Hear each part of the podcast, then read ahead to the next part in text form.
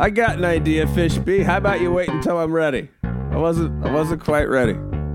You're sexier than a turnpike turnip, though. Tell you that, Fish B on the base. I don't know what that means. Sexier than a turnpike turnip, but it's a fun thing to say and a fun thing to think about. A turnpike turnip. Sexy. Chapter 550 of the Fishbowl, 15 minutes or less, Monday through Thursday. Uh, glad you're here.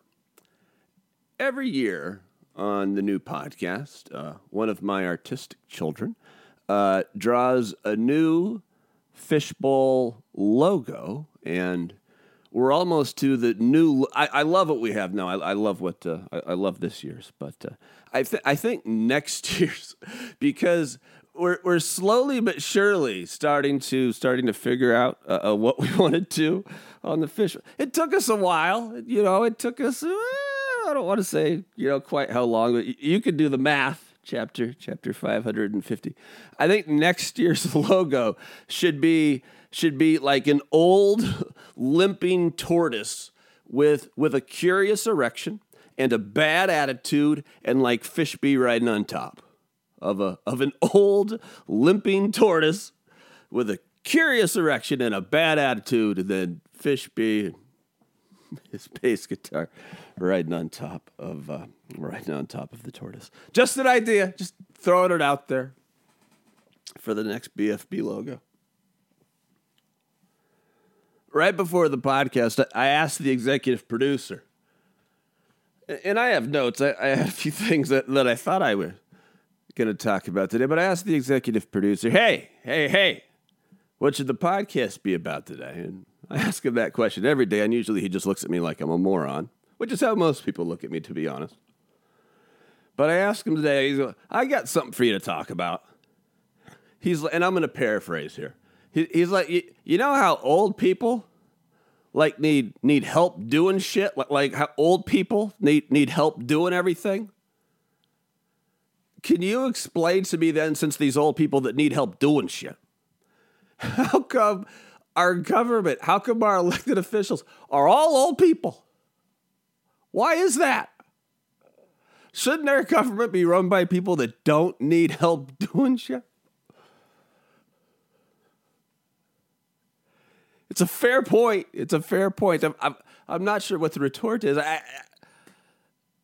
the leaders in Washington, D.C., certainly uh, Biden, Pelosi, McConnell, yeah, yeah, that's a, that's a fair point. And, and it seems like uh, it seems like the young guns of uh, of Congress are they all crazy? Like are they all nuts? Like like like AOC and and Matt Gaetz and Marjorie Taylor Greene. I like AOC. I'm still disappointed she married that guy with the beard, but so be it. So be it. So the Fed came out today and uh, raised interest rates by three quarter of a point. We don't get too into the weeds uh, with with numbers, but but inflation is obviously a national nightmare and becoming a, a global nightmare.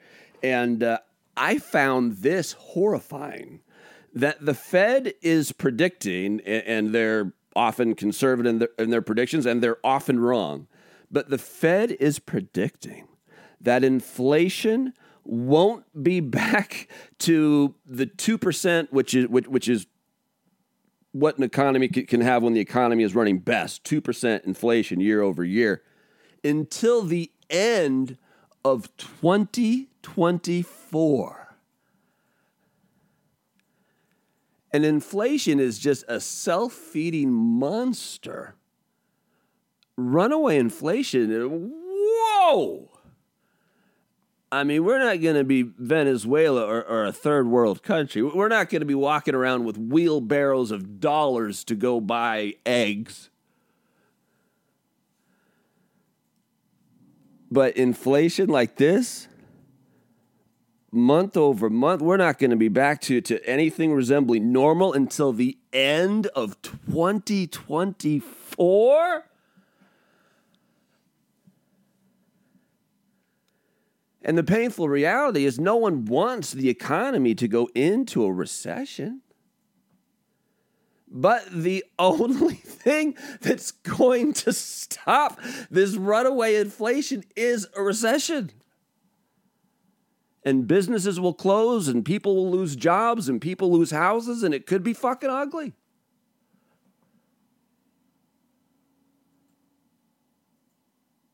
I asked my CFO about it, so you know what I know. And he says, yeah, the recession is imminent. And the only question on the recession that everyone's asking and no one knows how long, how deep? Meaning, how painful is it going to get? Because it already kind of sucks out there in inflation land. And we're looking at a couple more years of this, two and a half more years. I mean, the elections this year are going to be a shit show. The presidential elections in 2024, I we'll see where we're at. A couple more years of rampant inflation, and America might seem like a different place than it seems today in chapter 550. It really might. And for those of you that watch the stock market, what was uh, what was the peak? Was it was it something around thirty five thousand, right around there? Uh, my CFO, uh, he's planning for he he's hoping not, but but he's he's planning for the market, the bear market, losing a third of the stock market value, a third before it's over. So from 35, what, what's a third of 35? Like 23 and a half, 24? Oh, oh. America could be a real different place by the time inflation gets back to normal. And if you combine inflation and a recession, woo Ah. Fingers crossed, Mantis is prayed. One more quick thing before I go, because this is making national news. And I'm currently living, and I've lived in, God, I was born in California. I went to high school in Spokane. I've lived in Portland uh, while I was growing up. Uh, Seattle, I was growing up too for a little while. Uh, then I lived like a dozen years uh, in Seattle. I lived in Pullman, Washington. Well, I got my degree at Washington State. Why am I going through all this? I lived in I lived in Rhode Island and I've lived in I lived in South Florida. So I've done the you know I've lived in the four corners of uh, of the United States. But I'm currently in uh, Spokane, Washington, which is Eastern Washington. It's where where Gonzaga University is, and you've probably heard of that, maybe in passing, uh, from college basketball, Gonzaga. But uh, we're in the eastern side of the state of Washington. It, it, it's only like a 20 minute, 25 minute drive to, to Idaho. And then you get to Coeur d'Alene, Idaho, which no one knows how to spell. It's, it's fucking French, Coeur d'Alene. But at the Pride Parade over the weekend, and again, this is making national news, and it happened a half hour away from me. But at the Pride Parade on Saturday, a fucking U-Haul pulls up and like 30 neo Nazis from all over the country, all dressed in weird kind of khaki fatigues. Like they, like they're militia members that work at the Office Depot or something. Like they had a very, very, or Best Buy. They had a very strange kind of, you know, khaki. It, it, it, it was weird, but there were like 30 of them from all over the country, and they were going to go cause a riot at the gay pride parade, but as soon as they opened like the door to the U-Haul, someone called 911. And downtown Coeur d'Alene is beautiful. It's got a world famous resort that, that celebrities go to. Uh, it's uh, the lake is so big, Lake Coeur d'Alene, you, you, can see it from space, which makes it cold. But downtown Coeur d'Alene, there's a resort, there's a uh, popular street with, with, bars, and a giant park where people hang out. There's no better place in the world to be on the 4th of July than Coeur d'Alene, Idaho. It is gorgeous. That said, the downtown is so small. There are you're never more than 30 seconds away from a cop. so uh, uh, someone saw the door opening, called 911. 10 seconds later, like, like police are arresting all of them. Like, who are these idiots? Like, they were obviously going to go to jail. They really thought they were going to fucking get away with this thing. Like, they just don't give a fuck about going to jail. That's a fun crew. And the funny thing about living here and how it's making national news, everyone around here just kind of yawns at it. Like, Northern Idaho has been the center of America's neo Nazi movement for the last 30, 40 years. So around here, when you see a fucking like Confederate flag or something, it's goddamn creepy. It's goddamn creepy. But we've been dealing with this shit forever.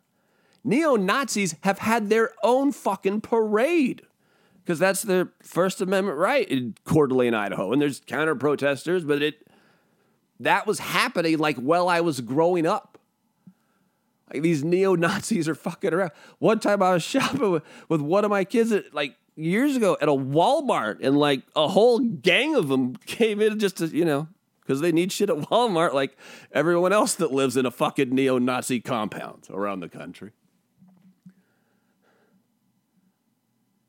But when I first moved to the South, like I couldn't believe how many Confederate flag like license plates there were. And and states that where you're not required to have front plates, and people would just put fucking Confederate flag plate on the front, where a front plate would go in other states. Like, yeah. and you know, some of them, I'm not sure quite fully grasp what it means to other people, but they really don't care. Like to them, to some people in the South, it's just it's just an homage like to their great great great grandparents and and their heritage. But growing up like around here, like when you'd see it like stay the fuck away from that. Like that is a that is that is a red flag, my friends, or a blue and stars and bars flag if you if you catch my drift. Well, I'm gonna go cook dinner for the executive producer. I, I, I, wish I had a better answer for, for why old people who need help are the same people that make decisions for all of us in terms of the country. Yeah, you know. As he likes to say, he's not wrong. He's not wrong. He's not wrong. He's not wrong. So, all right, we'll be back tomorrow. We'll do our very best. Sadios, Fishby.